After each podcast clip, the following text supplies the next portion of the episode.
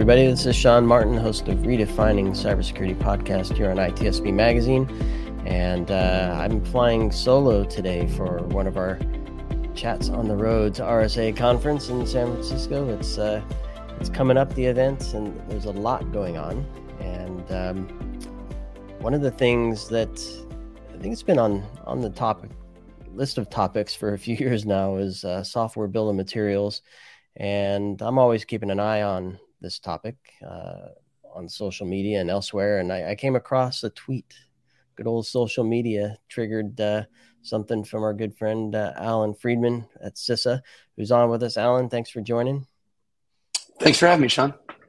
And uh, your, your, tweet basically said you you were hoping to speak at RSA on SBOMs, and there was already a ton of stuff going going on in this topic. And uh, rightfully so. A lot of it's because of the work that you and, and the team at CIS have, have done over the years. And uh, I want to thank you for that first off, but then kind of get your thoughts on uh, what prompted you to, to put that tweet out. Sure. Well, you know, uh, we always get a little disappointed when we don't get the talk accepted at the big flashy conference. And for me, this would be, I think, uh, you know, would have been 10 years in a row speaking there. You know, the we try to find new and important issues around cybersecurity policy to talk about. but uh, you know, the talks I pitched uh, didn't make it past the committee. At first, I was a little sad about that, and then when the program came out, I actually got uh, pretty inspired because it turns out there are, you know, probably 10 talks uh, that are related to SBOM and another 10 that are in the broader uh, effort. In fact, uh, when the conference published their sort of trends this year, one of them things that they referred to was between open source and supply chain, uh, and you know focuses on hardware risk. Uh, you know the, the SBOMification of things has really taken off, and for me, that's the sign that a community has developed. Is it isn't just one person from the government speaking ex cathedra. It's actually saying we've got uh, new approaches to theory, right? What's the future going to be? We've got implementation style talks. How are people doing it? What works? What doesn't? And what's the future? Um, right? How are we going to relate this to things like AI, ML, or uh, other parts of the supply chain world? So it's you know the, the positive spin is even though I don't get the nice little speaker ribbon, uh, there's a lot of great things going on uh, at RSA and around RSA around the idea that really shouldn't be that shocking in 2023, which is, hey, maybe we should know what's in our software. Just a minor point of, uh, of understanding that we need there. Um, so be- before, and I, I, I, wanted to talk about the tweet, but before we get any further, Allan, um, I think a lot of our listeners probably know of you and have probably come across your work in some fashion, maybe even met you in person at some event. Uh, some folks may be new and uh, not know who Allan is. So maybe a few words about your journey into CISA and uh, the work before and at CISA for uh, the bill of materials stuff that you've been working on. Sure. Uh, I'm Allan Friedman. I'm the guy who doesn't shut up about SBOM. Uh, and uh, we'll talk a lot more about that. But I'm, I'm a failed professor who got suckered into joining government about seven or eight years ago. Uh, and a lot of that work, broadly speaking, is to say how can the government help create better markets for security? So we sometimes talk about a market failure in security. And what can we do through the different levers that we have uh, in government to essentially reward people who are paying attention to security and nudge along the folks uh, to hopefully drive some change? And so I started off at uh, Commerce, uh, did some work on coordinated vulnerability disclosure, starting in you know 2015 at a time when that was still a pretty hot button topic. It was the first government initiative. We've done work on uh, some IoT security, and then uh, this idea of SBOM, uh, which was was not a new idea, but the work that we started at Commerce and now at CISA has been to say how do we pull together the broad software community people who write software people who buy software people who maintain software and that's pretty much all of us these days, to make some progress. So I joined CISA a uh, year and a half ago. It's the Cybersecurity and Infrastructure Security Agency. Uh, we're the nation's cybersecurity agency, uh, focusing on how to defend and advance uh, cybersecurity. And I'm a senior advisor and strategist there. I coordinate our SBOM efforts both across the US government and uh, around the entire ecosystem and now around the world because this isn't just an American issue. Right? Cybersecurity is a global issue. Uh, and I also work on a number of other related issues around uh, vulnerability management, open source software, uh, and of course, uh, helping to support our new uh, mission around secure by design and secure by default. So I, I want to get get your perspective on how things have have transitioned over the last few years, perhaps. Of course, cloud is not new. Um, APIs are not new. Open source is not new, but certainly the the proliferation proliferation sorry of of APIs and microservices seem to have really taken off where everything is connected to everything and in there you have the open source and you have the commercial stuff and you have all these elements how how has the landscape shifted to where it's perhaps complicated matters for SBOM, and but also maybe the, the, work that you've done around software bill of materials have helped to really wrangle uh, a view of that. Sure. So let's start by making sure that we're all on the same page on on what an SBOM is. Uh, right, stands for Software Bill of Materials, and it's this radical idea that, as I mentioned, we should know what's in our software. And uh, you know, I, I we use the analogy sometimes of a list of ingredients. Uh, and and it's not a perfect analogy, but it's really helpful for a couple of reasons. One, because at the end of the day, it's about knowing what you have. And two, it's also noteworthy that a list of ingredients by itself is just a list. It's not going to inherently make things better for you. If there's someone in your family uh, that has a deathly allergy, just the existence of a list of ingredients in the pantry won't save them. Uh, right? If, if you want to stay on your 2023 diet, saying I'll only buy things with listed ingredients won't make that happen. You know, vegetarian, plant based, religious lifestyle, all of these things uh, aren't magically done by the list of ingredients. But good luck doing any of those things without that list of ingredients. So it is a data layer that helps us think about risk. Now, to work properly, this model of software transparency at both the technical level, sorry, always fun when you get so excited about the work that uh, your That's right. pops out of your mouth. I'm right there with uh, you. Your ear, brother. Yes. Uh, so the um, right to, to work properly, it needs to scale for all software. So 10 years ago, 15 years ago, there were very few software companies and software just sat on a disk. Today, there are a couple of things, which is software is in everything, and everyone is now a software company, right? You make cars, you're a software company. You make medical devices, you're a software company. And of course, the we've gotten a lot better and more efficient at creating all of these different layers in our stack. Uh, so, right, the cloud native world, the containerized software world, infrastructure as code, dynamic code writing, all of these things have changed uh, how we're doing it, and indeed, lots of great discussions about how do we secure it. And uh, our, our thinking around transparency has to evolve as well. So, if something's going to run on my network, well, then the case for transparency is very easy, right? It's on my network. I need to know what's in it so I know how to defend it. When we find the next vulnerability, when we find the next Log4j, how do I know whether or not I'm affected? Well, an SBOM's going to help because I don't want to have to call every single vendor all the time. What does that mean for cloud SaaS? That's one of the things that we're working on uh, here at CISA is pulling together industry experts to sort of explore what this means in different domains. So, uh, one are there, the, are there different working groups? I don't know. Do, do you open this up to to the the public sector? I'm sorry, the private sector. De- de- definitely. So, what have we done at CISA around SBOM? Uh, are a number of things, and we can talk about some of the government side as well. But a lot of it is to say, hey, we need to enhance and refine this. So we started off by saying, what's an SBOM? Uh, and people had ideas in their heads.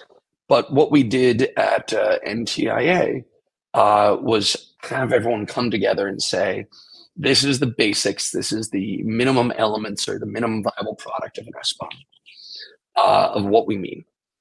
And it turns out, so that's been very powerful. It means that we've been able to make a lot of progress. And over the last couple years, there are dozens of companies that have grown up to help create SBOMs, manage SBOMs, consume SBOMs, dozens of open source projects uh, and companies that are creating open source tools. But we still need to understand and enhance and refine this. So at CISA, we're focusing on how do we scale this and how do we refine the concept to apply to new domains uh, or domains that may not be a perfect fit. Uh, that includes things like firmware. Is there a difference between firmware and software? Uh, cloud and other things. So we have uh, five working groups uh, that are all industry led. They're supported by the community. They're open to everyone. We've got people participating from around the world, including one very dedicated guy from the uh, Japanese National CERT who chimes in at God knows what time of night for him, uh, as well as right companies around the world representing all sorts of different sectors. Uh, and of course, people from the open source world, because again, we're thinking about dependencies. More and more of our software is based on open source. So um, there, there are a bunch of different topics. If you want to know more, uh, I encourage folks to check out cisa.gov slash SBOM. Uh, we're talking about a range of fun issues, uh, everything from how do we help people get started, right? What's the what are the on ramps and adoption uh, to how do we move this stuff around so we don't really have great solutions today for sharing supply chain metadata down a complex supply chain. How do when I have a you know medical devices on a hospital network, how do I figure out what's in them? Uh, if I'm worried about you know what's in a modern product and I want to see all the way up the supply chain, uh, how do we get visibility? And so thinking about that sharing is a key piece as well. Yeah, and as you as you talk scale, I mean, I I built enterprise software for a big yellow company for many years, and scale always meant how do you get that multinational organization secure with all those endpoints and servers and IoT, and whatever else was on their networks and their partners and everything But scale in this sense to me also means scaling down to the small shops that don't have big security teams, if any, let alone uh, proper processes and, and staffing and skills to actually do this stuff. So how how do you help some of where probably where most of the organizations sit in the small medium business arena to to help understand this. I, I, like the concept of MVP. MVP. I don't know if that's if there's something there that you're doing to kind of help scale this down so that everybody can absorb it. Yeah. So so let's let's talk more bro- first broadly about the question of scaling broadly in cybersecurity. Uh, and there are lots of issues that start off as specialized key topics for we'll say the haves in cybersecurity. You know, nothing unique about supply chain or uh, security assurance for this. Um, let's look at something like threat intelligence, right? That used to be something that like eight companies in the world could have, and they had specialized employees. And then we had some companies roll out, uh, and people started to meet the needs. And now it's not something that everyone in the world is going to have threat intelligence, uh, but that's something that now is a, a basic part of building a quality security program. Right, this is a, a trickle down effect. Now, there are always going to be uh, organizations that are lagging. Right, we don't have an infinite budget for security. Um, even well-resourced companies often fight for resources and security, especially in today's approach.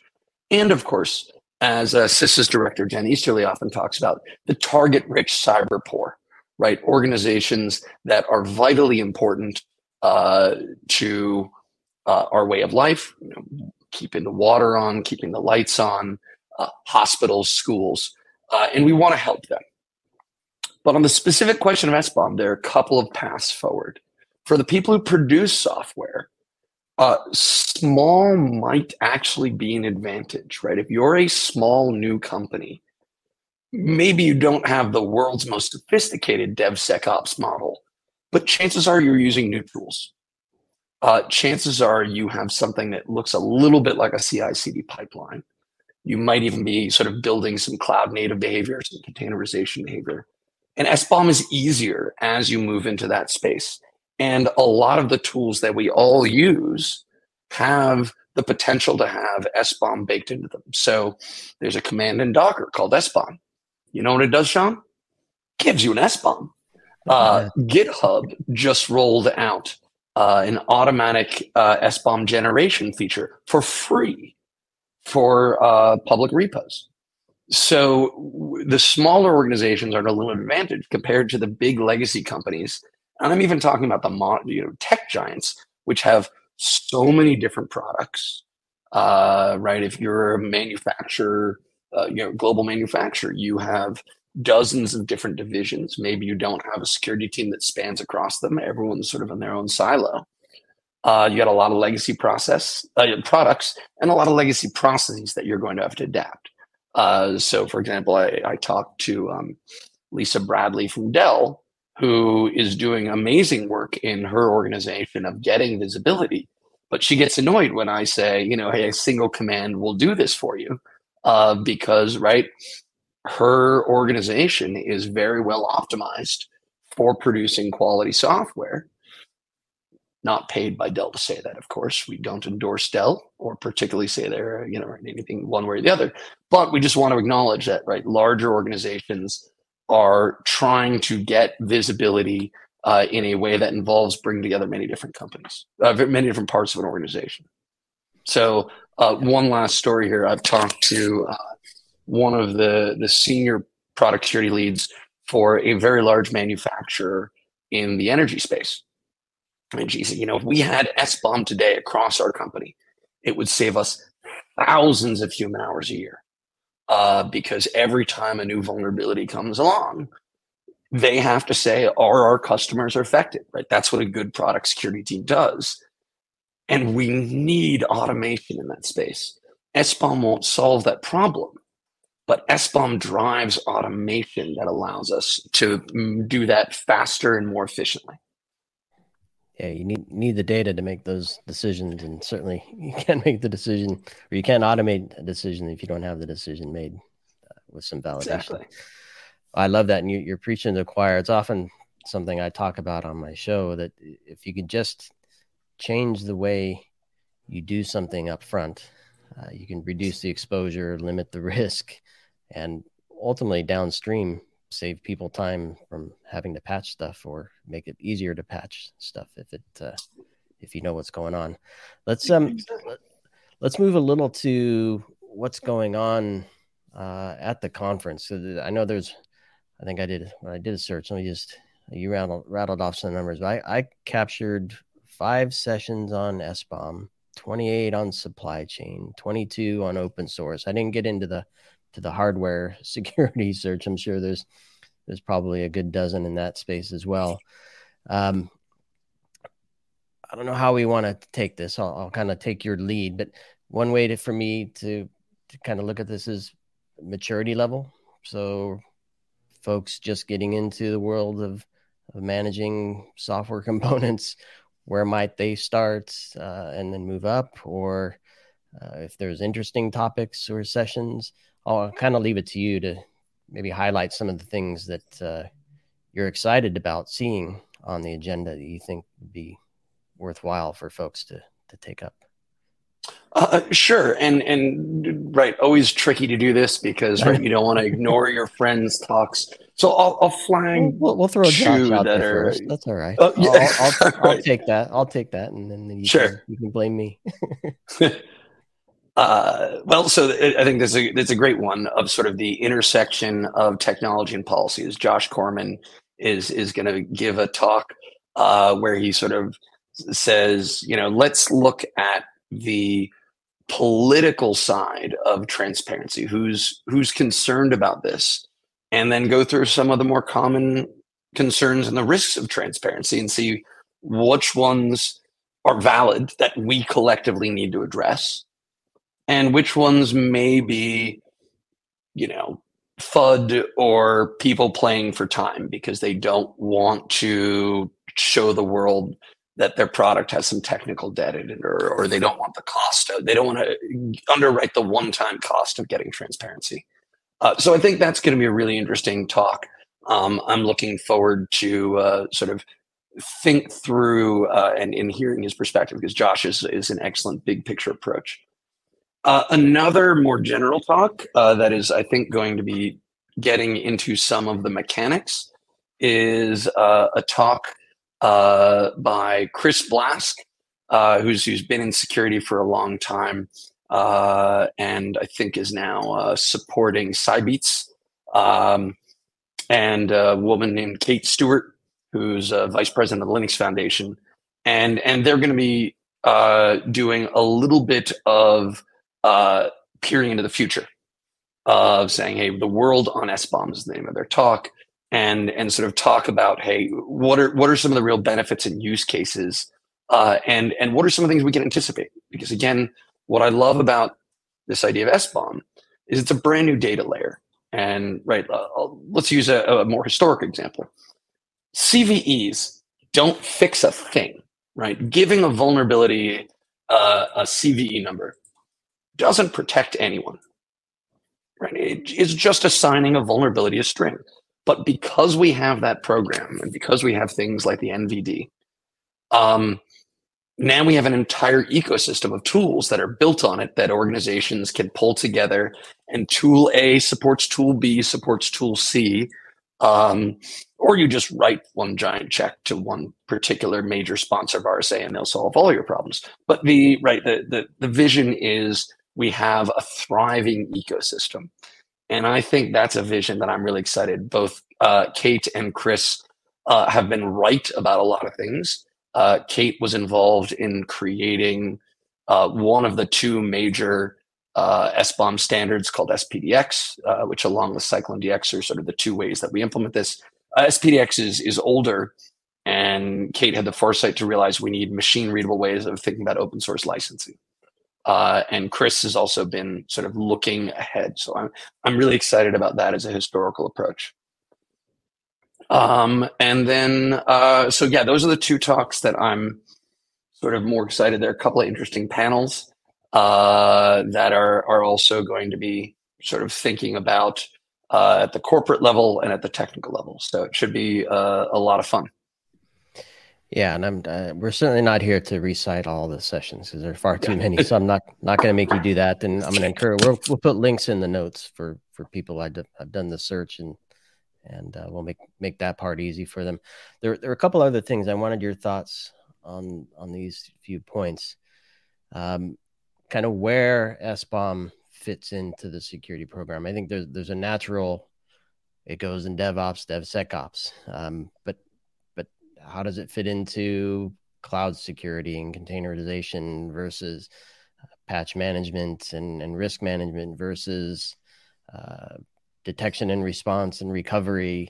Uh, any thoughts on that? And I, sure. I don't know if, if, there are any sessions that that kind of highlight that. That I think that would be interesting as well, but not not necessary yeah. if you don't have them at the tip of your tongue. So uh, we like to use uh, three buckets to think about how uh, SBOM can really drive change, right? How do you go from data to intelligence to action? First is the producing of software, whether it's developers or the product team leads, um, just visibility into what you have, know what you ship. And this isn't just good for security, this is good for quality and cost as well. Um, there's a, a supplier uh, in the sort of OT space that thinks about SBOMs uh, and they've done analysis and teardowns of of some very large product systems. And hey, some of these major vendors that maybe come from companies that we're not super friendly with are shipping, you know, six, seven versions of the same piece of software. That's just code bloat. That's inefficient. That raises your total cost of ownership. Uh, and so again, security is important, but it's also a quality story. And Sean, I know you know this that modern DevOps uh, actually the security in the software world kind of stole that from heavy industry. Uh, and they've really had to invest in quality uh, and quality process to be globally efficient. And so we've seen that spill over uh, through you know Gene Kim's work and everyone else into, into the DevOps domain. So that's the production side. And then there's the uh, decision side, right? We all either buy software or select open source software that we're going to run in our organizations. Before we make that decision, there are a lot of things we're going to want to look at. Obviously, the economics, but the security risk. And so, one is do I want to buy from someone who can't produce an SBOM? Think about what that means. If there's a company who's selling you a product and they can't actually give you an SBOM, how can you trust that organization? Uh, and and why can't they do it? Is it just they they know what it is, but it's kept in their own internal data format, or is it that they just have a bunch of teams going rogue and they pull things together? This also allows you to think Coca-Cola about Coca-Cola formula, Allan. Yeah, well, and and some of it is is is proprietary, and that's fine, and we have solutions for that. Um, but it also allows you to sort of do the risks that you care about. Are you worried about open source risk and unsupported open source? Are you worried about existing vulnerabilities? Are you worried about nation states being in your supply chain when you think your regulator may ask you to take certain things out? So there's a lot of stuff that goes into the sort of supply chain risk management pre-purchase. And then the last piece of what you're going to do with an SBOM and what tools you're going to have is, hey, once I have an SBOM, what do you do with it? Now, I'll acknowledge that's a new issue right now because until recently, no one had SBOMs. So it'd be kind of weird if we had a bunch of SBOM tools, right? But we're starting to see that fit in to um, different types of tools that organizations are already using, as well as new startups that are rolling out plans to manage the SBOM data for you and then integrate it into things we're already doing. One of the things that I'm looking forward to at RSA is talking with a lot of the suppliers in the vendor management, in the vulnerability management space, and in the asset management space, and in the config management space. Um, because again, these are services that a lot of companies are already paying for. So let's talk about how we can integrate SBOM data into it. So not only do I see, is there a vulnerability in, you know, this blinking box that's vital for my business to operate? But maybe there isn't a CVE against this because there's only a thousand customers but I do care about are they using an out of date crypto library? Are there things, are there libraries here that are vulnerable to RCEs and things like that? So I think this, looking ahead, we're going to see a lot of folks in the expo hall uh, having SBOM on their marketing literature. And I got to tell you, I've got mixed feelings about that. On one hand, it's nice to see. On the other hand, you, infosec marketing is a little infosec marketing always makes us all feel a little dirty. Yeah yeah. Well, we, we, we won't go there but I, I know what you're saying. Um, this as you were talking and I'm, I'm thinking of that chain that you were describing those three those three buckets and there's a, a fourth step the last mile i'll call it uh, to the consumer. And this is coming out of left field but, but i've seen seen some talks on this as well where uh, where NIST has done some work on you called it ingredients, but what what are the what are the elements in the product and then providing that to the consumer. So I don't know. Again, there's out of left field, so if you don't have a, a response to this at the moment, that's fine. But any any collaboration with NIST to cover that last mile to say the SBOM turns into uh, the software stuff that gets presented to a consumer when uh, when they buy. Uh, so gr- great question. And, you know, who's the target audience? Who should be making these decisions? There's a lot of work happening all across the government uh, around things like IoT labeling and, and really what drives change. So one thing is to push it all the way to the, the human who is, uh, right, who's making things in, in home goods.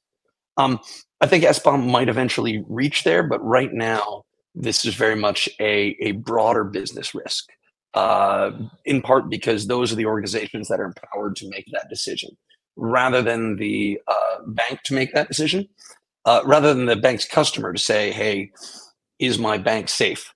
We want the bank to do it. Uh, so the director of CISA, Jen Easterly, gave a talk at Carnegie Mellon University uh, about a month ago, where she rolled out CISA's secure by design and secure by default model.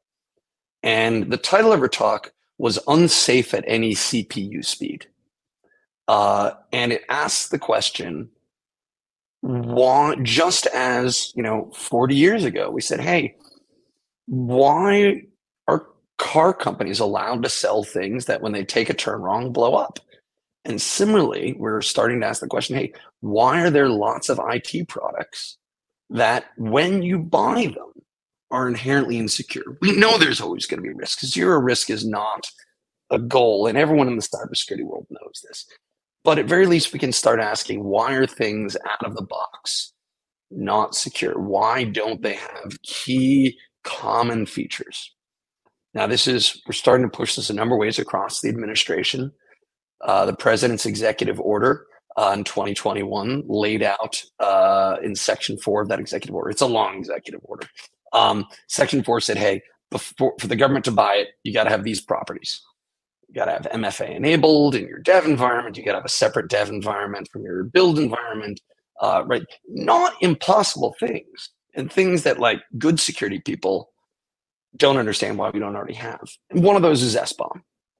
Um, but there's some other features there. And so coming back to your question, what do we want to do is we want to create a world where for the end consumers who are not in a position to secure things, let's work on making things secure out of the box, having common security properties. For organizations that are in a position to make risk decisions about the software they buy, let's give them the transparency, the data to make those decisions and to make those decisions more cheaply and more easily. And that's really the idea behind SBOM and our broader agenda around things like VEX, rethinking vulnerability data spaces, things like that. Yeah. Yeah. And the reason I asked, uh, one is in my mind, so I have to ask, and Marco's not here to stop me. But um, just the, the idea of the value of, of security. And I think ultimately where the where the money is spent or not spent, if we're supporting the companies that take it seriously and make the investments versus the ones that can't prove that they do things the right way, quote unquote, the right way, uh, they don't earn our money and therefore they don't they don't exist. Maybe that's a little utopian view there, but um, anyway, that's kind of why I was going with that. Let's let's look at the future. Let's bust out the crystal ball now because there are a few sessions there on the list that make me wonder are, is it the current state of, uh, where we are managing SBOMs, or is it a future state? And let's just go to it. It's AI, right? So I know, and certainly with gener- generative AI, sure. there's, a, there's a lot of conversation right now, which isn't necessarily the same thing as AI and, and these types of situations. But what's the future hold? How, how far can we get? Obviously, that's going to be helpful in in decision making sure. and automation and orchestration, those types of things. But what, what's the future hold with that and other things? Sure. So I one of the things that's become gratifying as we sort of see the idea of SBOM go from a, what is this to dear God, we can't do that to okay, this seems like part of the future is the expansion of the idea of transparency into other domains. So you talked about AI ML. As we think about the risks and the concerns and the power uh, knowing what's in these engines is going to be key. And so there's already some work happening on what transparency means in the AI, AIML context. Uh, Berkeley and Stanford have a joint project on this.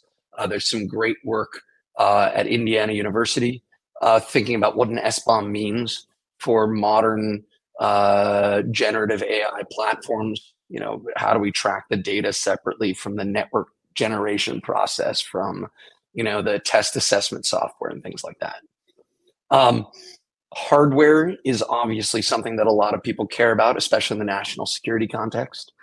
Uh, if you thought SBOM was hard, uh, wait till you look at hardware. Uh, and, and that's something, you know, I've got a lot of friends in the hardware space and they always are, you know, looking at me as a software guy saying, oh, you sweet summer child. Uh, and in transparency, that's uh, that's going to be uh, key.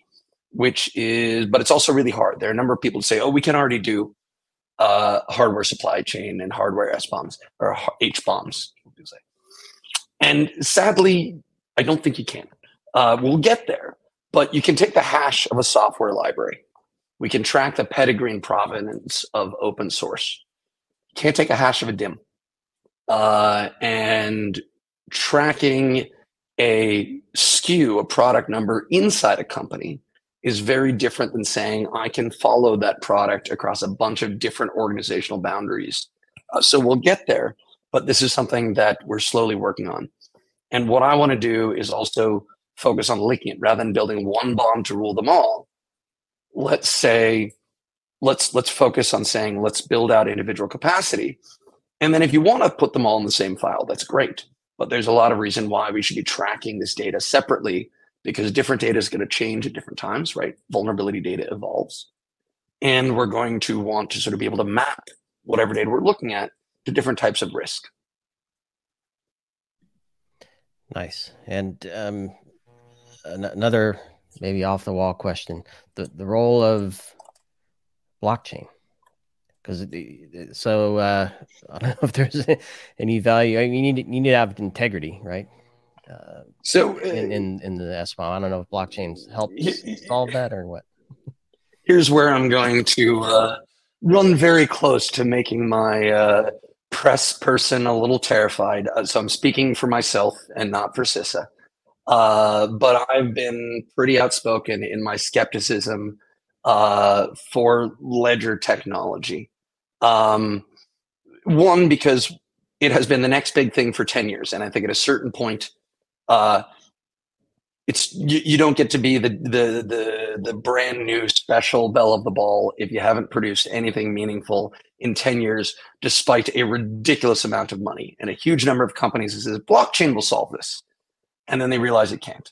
And there are a bunch of reasons why including scaling issues uh, and including the fact that once you layer the security pieces on to your dlt then you're like, oh, well, we need a PKI anyway. So we don't have any of the savings that come from making things truly distributed. There are a couple companies out there uh, that have been doing this and, and uh, they're, they're full of very smart people. But I think the requirements of what are needed can't just be solved by magical separation. I'm not going to rule it out that the solution won't be something that is a distributed ledger. Um, but the distributed ledger by itself won't solve our all of our problems. You know, sprinkle a little blockchain on it. Hasn't worked for just about anything. Won't work here.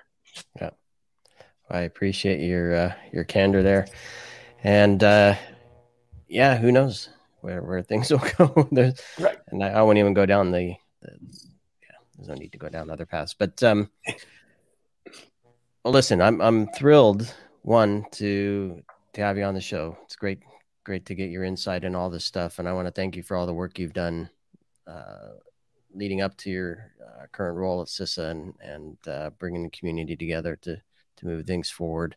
Lots to do still, of course.